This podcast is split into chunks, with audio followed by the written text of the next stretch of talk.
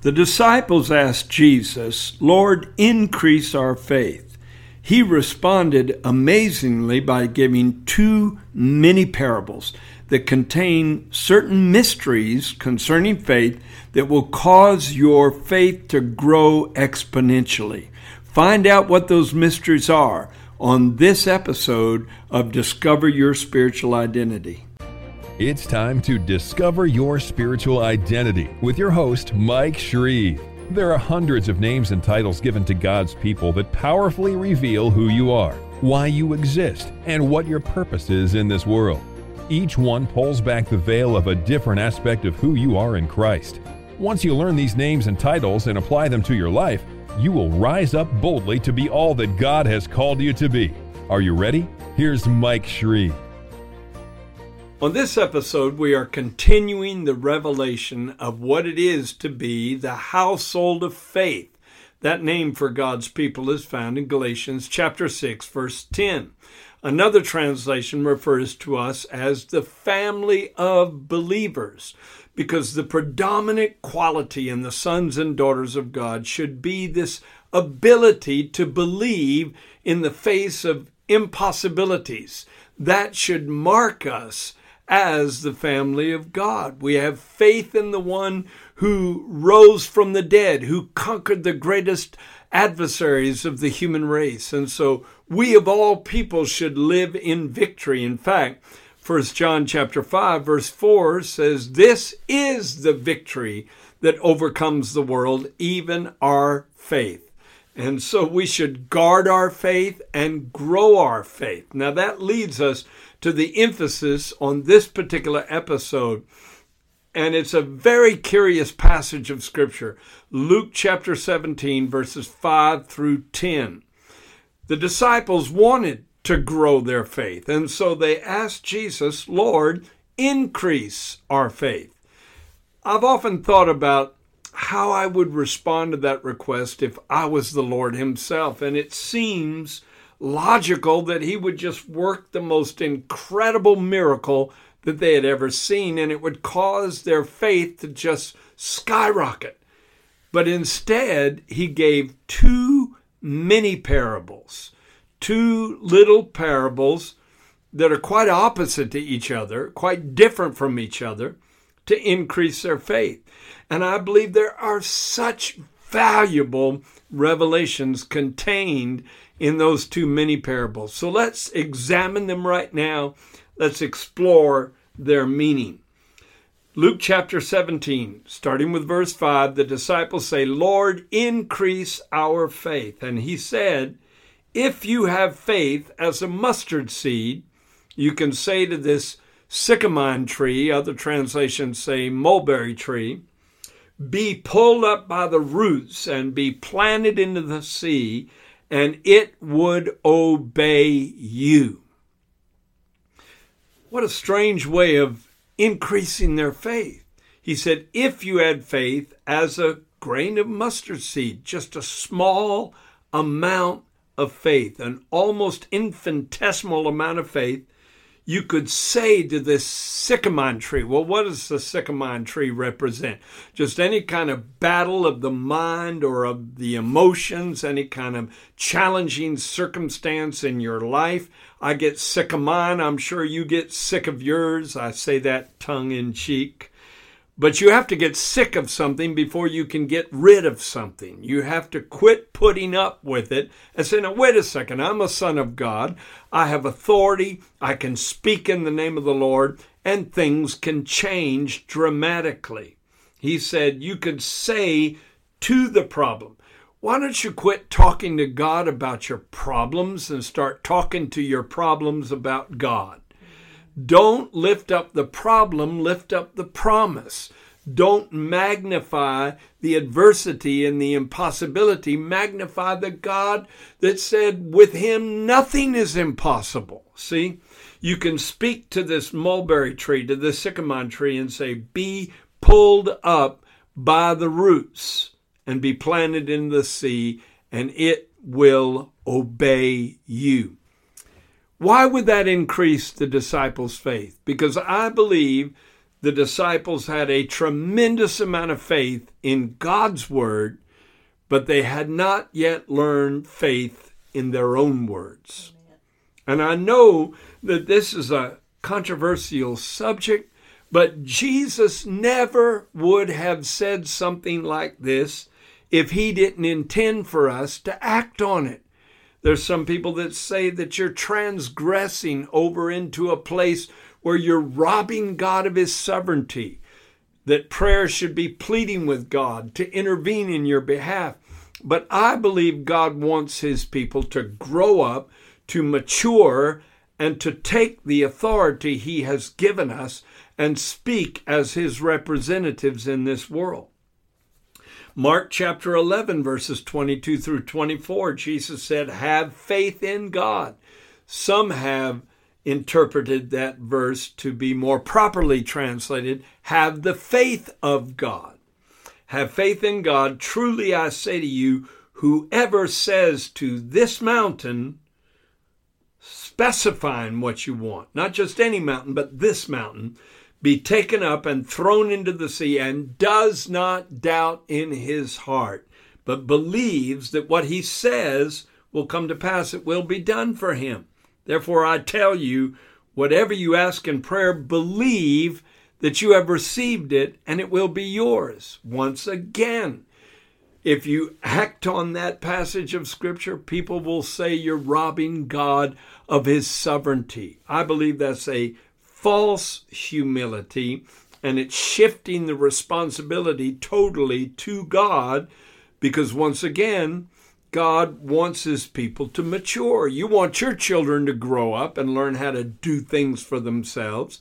You don't want to always do everything for them because part of your joy as a parent is seeing them grow into adulthood where they can assume responsibility and assume authority.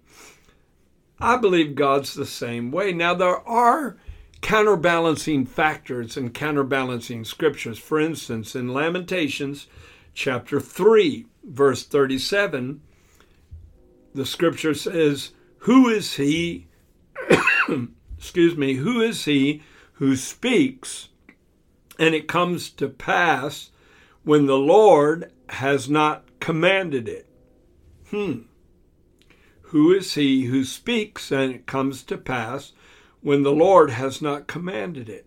So that seems to absolutely nullify and cancel what Jesus said about speaking to the sycamore tree or speaking to the mountain. But I see in this passage of Scripture that we must first find areas where God has given us authority and then act on it. And so we're not indiscriminately just speaking in authority in any area that we particularly want to see happen. We line up, we align with God's word so that our word and God's word are parallel tracks. And then the miracle can run on those tracks. And so you have to find something in God's Word that verifies and validates the declaration you're making. For instance, suppose you're speaking against sickness, against disease. Then you dare to say, It is written, with his stripes you were healed. And if I was healed, then I am healed.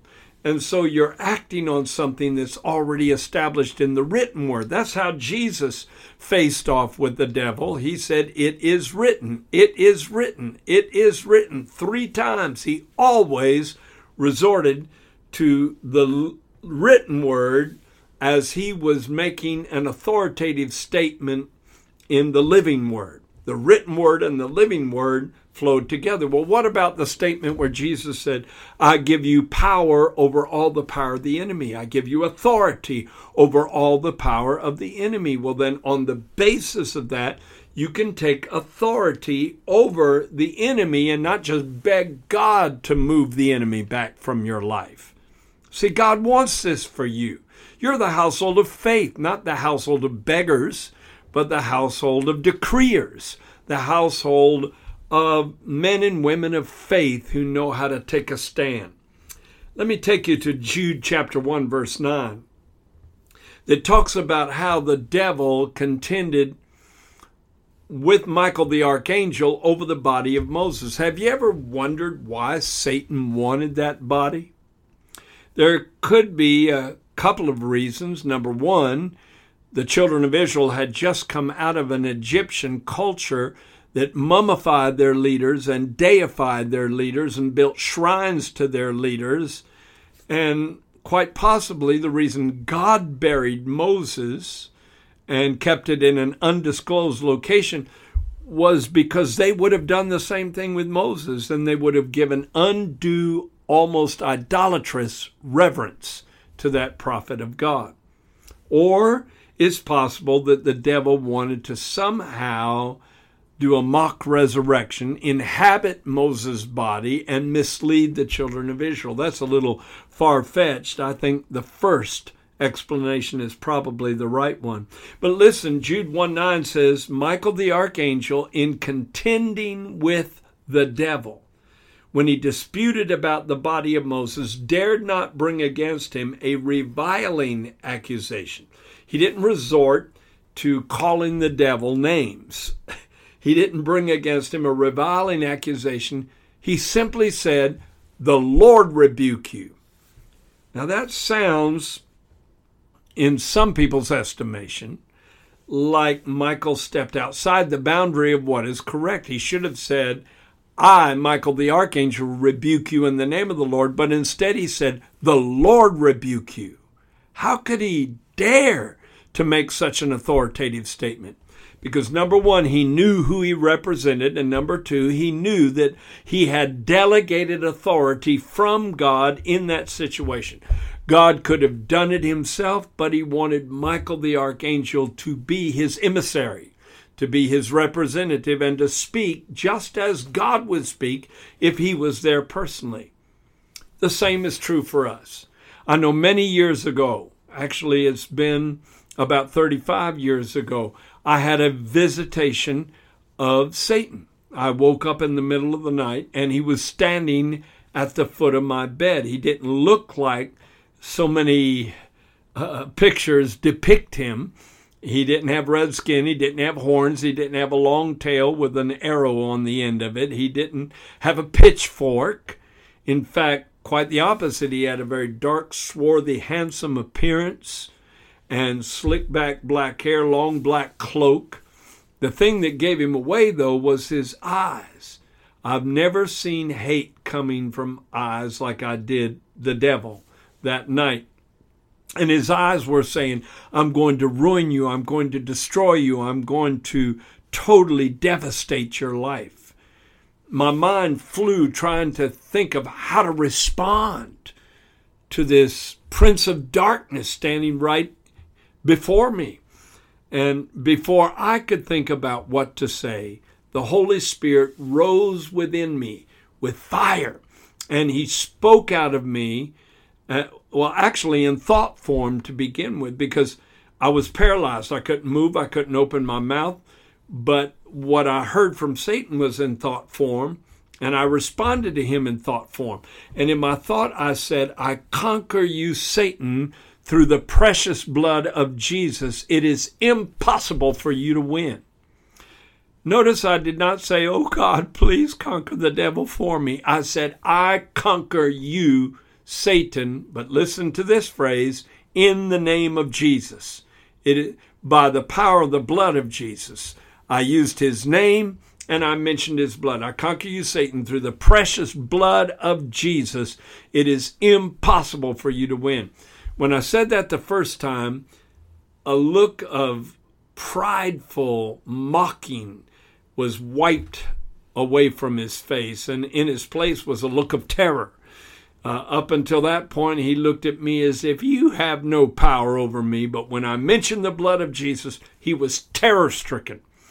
And I said it a second time, or the Holy Spirit spoke it out of me a second time. I conquer you, Satan, through the precious blood of Jesus. It is impossible for you to win.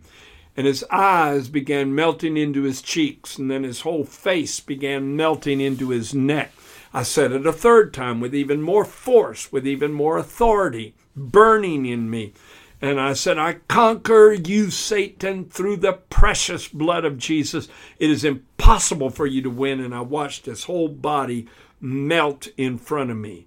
And he's never been back in that manifest way since. I learned something about the way God wants us to respond to negativity and adversity and opposition and persecution in this life. We've got to speak as oracles of God. That's 1 Peter 4:11. If any man speak, let him speak as the oracles of God, and that means to speak as if God himself is speaking out of you. See, God referred to Judah in the Old Testament as his dominion. That means that over which he has authority. But because God exerted dominion over Judah, Judah on the battlefield could be a vehicle of his dominion and conquer the enemy. Under God's dominion, we become vessels of expressing his dominion. And that's what God gave Adam in the beginning. He gave him dominion. And if he had dominion, he had the ability to make choices and decisions under the inspiration of God as God's representative. He spoke with authority in the Garden of Eden. And the same is true now. So, what if you decree something, though, and it doesn't happen? Well, what if you're in a baseball game and you swing a bat at a ball and you don't hit it? Do you fall on the ground and grovel in the dust and weep over missing it and say, I'll never try again? Or do you keep swinging the bat until you connect and knock it over the fence and make a home run? See, Babe Ruth was not only the home run king, he was also the strikeout king in the league of that day. He missed it more than anyone else, but when he hit it, he knew how to hit a home run. And the same way is true when we make decrees and declarations and confessions Sometimes you'll connect, sometimes you won't connect, but don't quit using that method. All right, let's go to the second parable. And this is the one that is the most challenging to understand. The disciples said, Increase our faith. And first, Jesus increases faith in their own words. They already have faith in God's word, but he wants to increase faith in their spoken words. But then he takes them to a mini parable about unworthy servants. He says, And which of you, having a servant plowing or tending sheep, will say to him when he has come in from the field, Come at once and sit down to eat? But will he not rather say to him, Prepare something for my supper, and gird yourself and serve me until I have eaten and drunk? And afterward you will eat and drunk. Does he thank that servant because he did the things that were commanded him? I think not. So likewise, you, when you've done all those things which you're commanded, say, We are unprofitable servants.